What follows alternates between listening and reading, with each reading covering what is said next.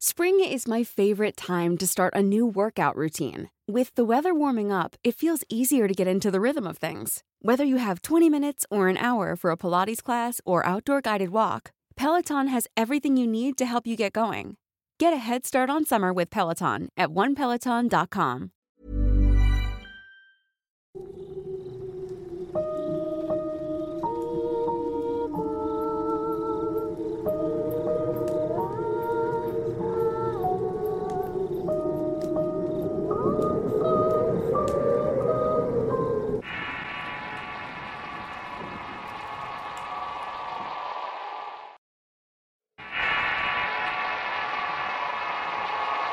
Tomasito, basado en sucesos reales. Escrito y adaptado por Eduardo Liñán. Llegamos a vivir a Ciudad Victoria, Tamaulipas en el año 2010. Mi familia la conformaba el papá de mis hijos, mis niños Enrique de 3 y Ernesto de un año respectivamente. Nos habíamos mudado por el trabajo de él en una tienda de autoservicio que la postre cerraría causándonos problemas y carencias. Al final del año 2015 me divorcié de mi exmarido por haber mantenido otra relación mientras estuvimos viviendo en aquella ciudad. Quería regresarme a Monterrey donde tenía mi casa de interés social, pero antes de hacerlo tenía que finiquitar bien el divorcio. Por lo que tuve que mudarme de la casa de mi exmarido a una ubicada en la colonia cercana al zoológico de Tamatán. La casa recuerdo que estaba en una colonia muy marginal con calles lodosas y muchas casas a medio terminar pero era lo más barato y urgente que encontré en tanto se resolvía el asunto de la pensión con el cual me movería posteriormente. La casa que rentaba no era la excepción. Las paredes de bloc y los techos carcomidos por la humedad me deprimieron por varios días en los que mis hijos sufrían por males respiratorios. A pesar de eso, la casa era algo grande con un patio más o menos cuidado y con un par de árboles donde uno de ellos, mi hijo mayor, colocó cuerdas para hacer un columpio donde jugaba con su hermano por las tardes. Tardamos muchos días en adaptarnos a esa nueva vida, pero mis niños siempre me apoyaron y lograron estar por lo menos tranquilos durante el proceso del divorcio. Pero esa calma repentinamente se fue diluyendo cuando comenzaron a suceder cosas extrañas. Mientras estuve viviendo en esa colonia no hablaba con los vecinos, pero de tanto en tanto me daba cuenta que de pronto los vecinos señalaban mi casa y nos veían con algo de morbo. Incluso un día una vecina se acercó a preguntarme si todo estaba bien, a lo que yo extrañada le respondí que de maravilla. La realidad es que no me sentía tranquila allí, pero mis hijos estaban encantados. No se daban cuenta del ambiente que a veces lo sentía mucho hostil y que posteriormente se transformaba, sobre todo en cosas siniestras que a continuación voy a contarles y que son de enteros reales. Ya había caído la tarde un sábado y había llevado a mis hijos al zoológico. Regresé y mientras preparaba la merienda vi que mi hijo el mal chico, jugaba la pelota en el patio. Estaba con otro niño el cual se asomaba por entre la pila de chatarra que los dueños de la casa habían dejado. Pensé que era Enrique el mayor el que jugaba con su hermano y claramente lo veía de espaldas con una playera azul. No sé si porque no tenía mis lentes o estaba algo retirada de la cena, pero no alcanzaba a distinguir las facciones del que creía era mi hijo. Pero entonces pensé que la playera que llevaba no era de él. Así que dejé lo que hacía saliendo al patio para ver detenidamente a mis hijos jugar. Sentía que algo no me cuadraba en aquello. De pronto un ruido me sobresaltó escuchando pasos detrás y al voltear vi que Enrique abrió la puerta de la cocina y se sentó en la mesa. Me preguntó quién estaba jugando con su hermano. Extrañada, volteé a ver a mi hijo en el patio, el cual venía presuroso a decirle algo a su hermano. Ellos tenían prohibido invitar a cualquier persona a la casa sin mi permiso, y cuando miré que el pequeño entró a la cocina casi corriendo, le pregunté con firmeza: ¿Qué estás haciendo? ¿Con quién estabas jugando? Estaba jugando con mi amigo, mamá, respondió el niño. ¿Qué amigo? Tú sabes que no puedes invitar ni abrir la puerta a alguien que no conocemos. Le dije mientras me asomaba al patio para buscar al niño sin verlo por ningún lado. No, mamá, él es mi amigo del árbol. Vive ahí y le gusta columpiarse. En ese momento me molesté con mi hijo por su imprudencia. Esa zona en particular era un blanco de la delincuencia, además supe por los diarios que esa colonia albergaba delincuentes, los cuales tenían casas de seguridad donde encontraban gente e inmigrantes secuestrados. Con ese antecedente le pedí al niño que no lo volviera a hacer y que no invitara a nadie a la casa. El niño insistía que su amigo vivía en el árbol y que no quería entrar a la casa porque yo me asustaría. En ese momento pensé que Ernelto tenía un amigo imaginario, al menos eso pensaba, ya que mientras vivíamos en la casa de su padre también había inventado uno. Mientras merendábamos comencé a platicar con el niño sobre su amigo. Era claro que de algún modo lo estaba inventando y yo pensaba que era uno de tantos vecinos que viven en los alrededores, y a los cuales no les permitía que jugaban como el niños porque no quería que aprendiera mañas o cosas por el estilo. Eso era un problema porque la casa no tenía barda y cualquiera se podía meter. ¿Cómo se llama tu amigo? Le pregunté. Tomasito, mamá, contestó mientras le daba una mordida a un panque. ¿Y dónde vive este supuesto Tomasito? Él dice que vive en el árbol, le gusta jugar mucho conmigo. ¿Y a qué tanto juegan? De todo, mamá, pero el juego que más le gusta es colgarse. Siempre me pregunta si yo no quiero colgarme. ¿Te refieres al columpio de tu hermano? No, mamá, del cuello. Sentí que la sangre se me bajó repentinamente y un escalofrío me recorrió la espalda y comencé a preocuparme. En cuanto asimilé lo que decía mi niño, una risita que provenía del patio me hizo levantarme de la mesa para ver si el tal Tomasito estaba allí. Me asomé, pero no había nadie y en eso Ornelto con una voz segura y un gesto de ansiedad abrió los ojos grandes diciéndome El Tomasito, mamá, está esperándome para que vaya a jugar. Me puse algo nerviosa así que quise demostrarle a mi hijo y a mí misma que Tomasito no era real, por lo que le dije a Arnelto que lo invitara a cenar con nosotros. Mi hijo se levantó de la mesa, se acercó a la puerta haciendo una seña para que entrara alguien, y nuevamente se volvió a sentar. Yo me quedé observando el vacío de la puerta detenidamente esperando que alguien entrara. Pero se me hizo eterno el tiempo y no apareció nadie. El silencio se rompió cuando mi hijo me dice con firmeza, Tomasito ya está aquí en la mesa, mamá. Volteo algo molesta diciéndole al niño que dejara de jugar con eso. Mi otro hijo, que nos miraba detenidamente, comenzó a reírse con una risa burlona que nunca había escuchado en él. La risa se hacía cada vez más molesta y le reprendí diciéndole que parara.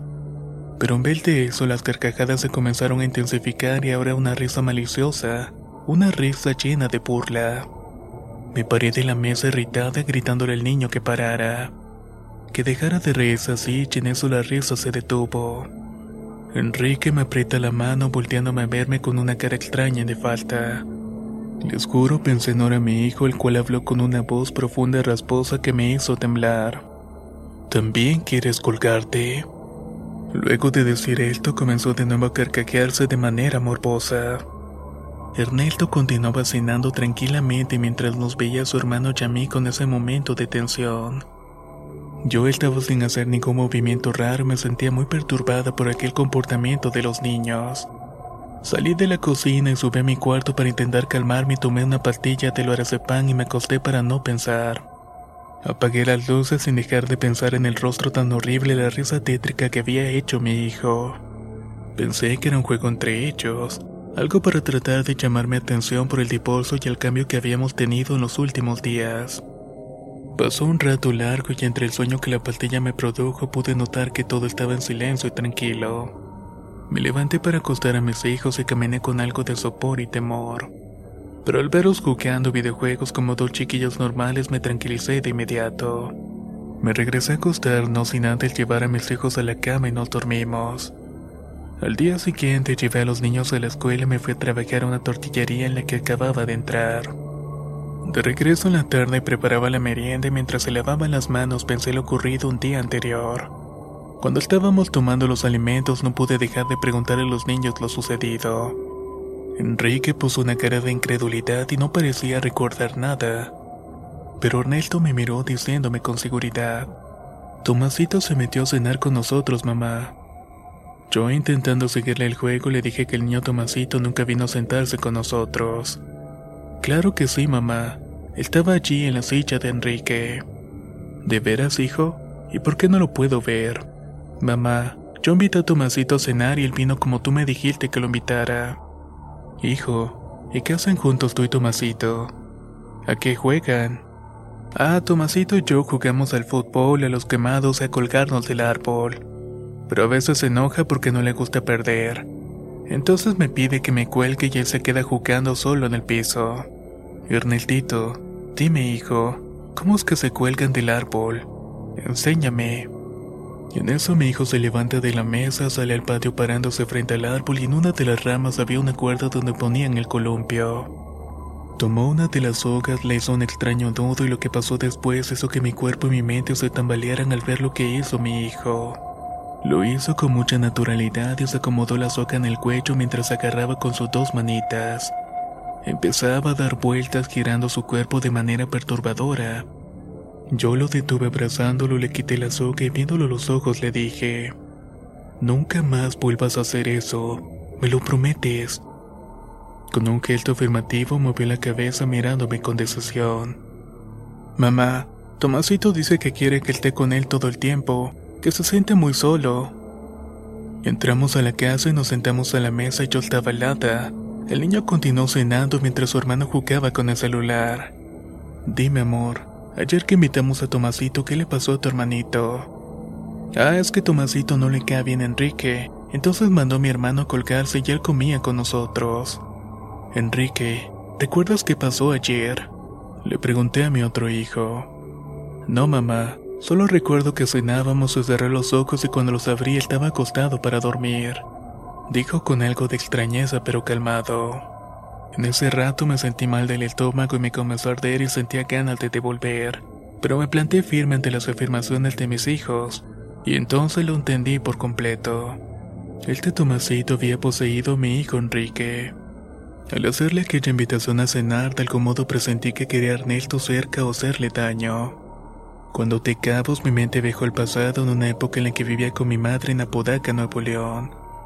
Ella había sido hechicera, vidente y no sé cuántas cosas más.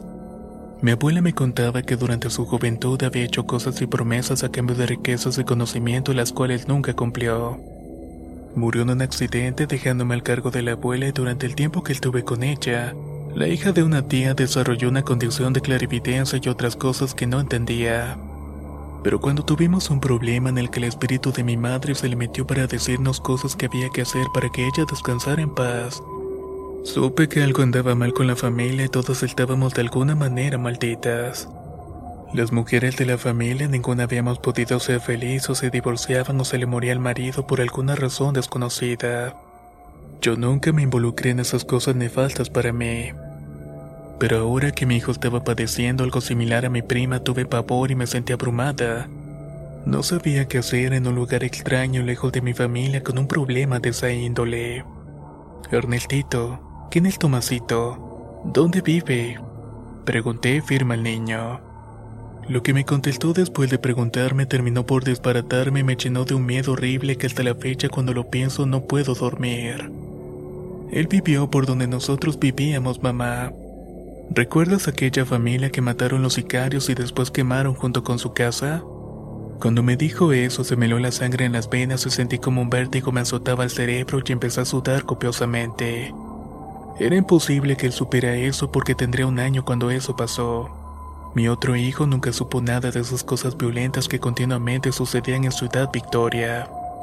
Cuando recién llegamos vivíamos en una colonia cercana al centro de la ciudad. A unas calles de nuestra casa secuestraron a un comerciante. Al señor lo levantaron cuando entraba y él venía con su hijo de la escuela. Al niño también se lo llevaron y nunca se supo qué pasó con el señor y con su hijo, ya que hasta el momento en que nos mudamos no habían aparecido. Sí, hijo, recuerdo eso, respondí con un sentimiento de asombro. Bueno, pues él es Tomasito, es el niño que nunca hallaron. ¿Quién les platicó de este evento, Ernesto? ¿Fue la escuela o lo viste en internet? No, mamá, fue Tomasito que me contó su historia. A veces en la noche que baja del árbol entra a la casa y me despierta, tan solo se queda ahí viéndome. Pero le digo que tengo sueño y que no quiero jugar. Ya para ese entonces estaba aterrada con náuseas, tenía ganas de vomitar pero me hice la fuerte y le pregunté con curiosidad.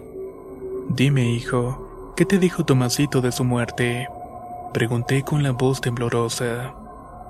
Me dijo que una noche unos hombres golpearon a su papá y que le vendaron los ojos a él.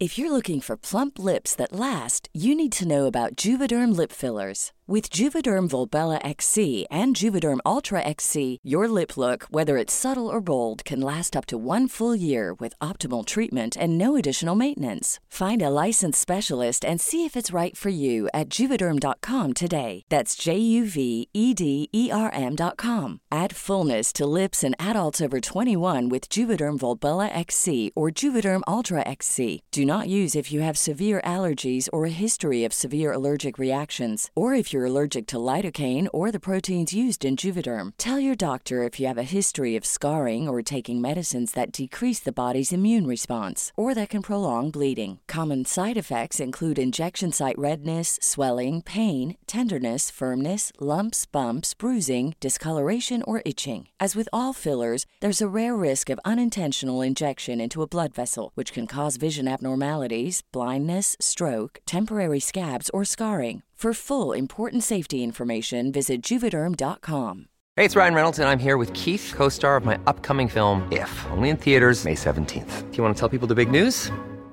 All right, I'll do it. Sign up now and you'll get unlimited for $15 a month in six months of Paramount Plus Essential Plan on us. Mintmobile.com slash switch. Upfront payment of $45 equivalent to $15 per month. Unlimited over 40 gigabytes per month. Face lower speeds. Videos at 480p. Active Mint customers by 531.24 get six months of Paramount Plus Essential Plan. Auto renews after six months. Offer ends May 31st, 2024. Separate Paramount Plus registration required. Terms and conditions apply if rated PG.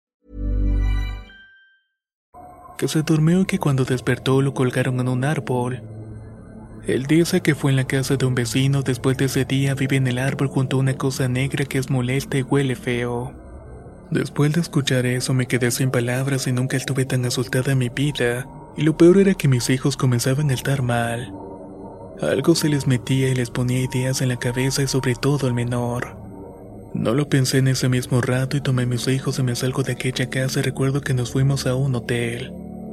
No pude dormir esa noche y vigilaba la puerta, las ventanas y tenía las luces prendidas, y un sentimiento de persecución me impedía moverme de la cama. Pensaba que un niño muerto poseía a mis hijos y me observaba dormir por la noche. Por la mañana me puse de acuerdo con una prima que vivía en Tampico para que nos recibiera en su casa. Ella era hermana de mi otra prima la poseída y entendió muy bien la problemática que estaba pasando por lo que sin avisarme fui esa misma tarde para aquella ciudad. Dejé a mis hijos encargados con mis familiares y me regresé a Victoria por las cosas. Tenía que salirme de aquella casa y no le conté nada al padre porque me tilaría de loca e intentaría quitarme a los niños. Por lo que estuve muchos días en aquella ciudad arrimada con amigas, resolviendo algunas cosas hasta que me pude mover a Tampico. Él tenía otros niños ajenos a los que procuraba más que a los propios por lo que no tuvo objeción en verlos por temporadas. Los niños ciertamente fueron otros después de aquellos eventos, eran más callados y un poco distantes. No dejaron de ser buenos en la escuela, pero algo habían hecho que me atormentaba y me ponía dudas sobre si salirme de aquel lugar había sido la solución. El mal chico a veces despertaba por las madrugadas y se quedaba un buen rato parado frente a su cama, mientras que el otro a veces tenía lagunas mentales que le hacían decir cosas sin sentido para después no recordar nada. Al término del año escolar, por fin pude resolver el divorcio y me regresé de inmediato a Monterrey a mi casa y con mi abuela. Ahí buscamos ayuda de curanderas, señoras esotéricas para atender y bloquear la condición de clarividencia de mis hijos. Luego de ver a muchas raras e ir a diversos sitios, los niños fueron curados por una curandera que atendía en Topo Chico. Los niños volvieron a ser alegres y sin problemas de conducta. Yo me alejé por todos los medios posibles de mis familiares que estaban involucrados con el esoterismo, y nunca más he vuelto a padecer este tipo de cosas. Tomasito, basado en sucesos reales, escrito y adaptado por Eduardo Liñán. Si quieres conocer más historias del mismo autor, te invito a visitar el enlace que dejaré en la descripción del video. Nos escuchamos en el próximo relato.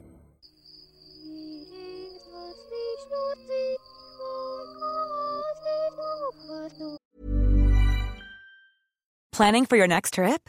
Elevate your travel style with Quince. Quince has all the jet setting essentials you'll want for your next getaway, like European linen, premium luggage options, buttery soft Italian leather bags, and so much more. And is all priced at 50 to 80% less than similar brands. Plus, Quince only works with factories that use safe and ethical manufacturing practices. Pack your bags with high-quality essentials you'll be wearing for vacations to come with Quince. Go to quince.com/pack for free shipping and 365-day returns. Even when we're on a budget, we still deserve nice things. Quince is a place to scoop up stunning high-end goods for 50 to 80% less than similar brands. They have buttery soft cashmere sweaters starting at $50, luxurious Italian leather bags, and so much more. Plus, Quince only works with factories that use safe, ethical, and responsible manufacturing. Get the high-end goods you'll love without the high price tag with Quince. Go to quince.com/style for free shipping and 365-day returns.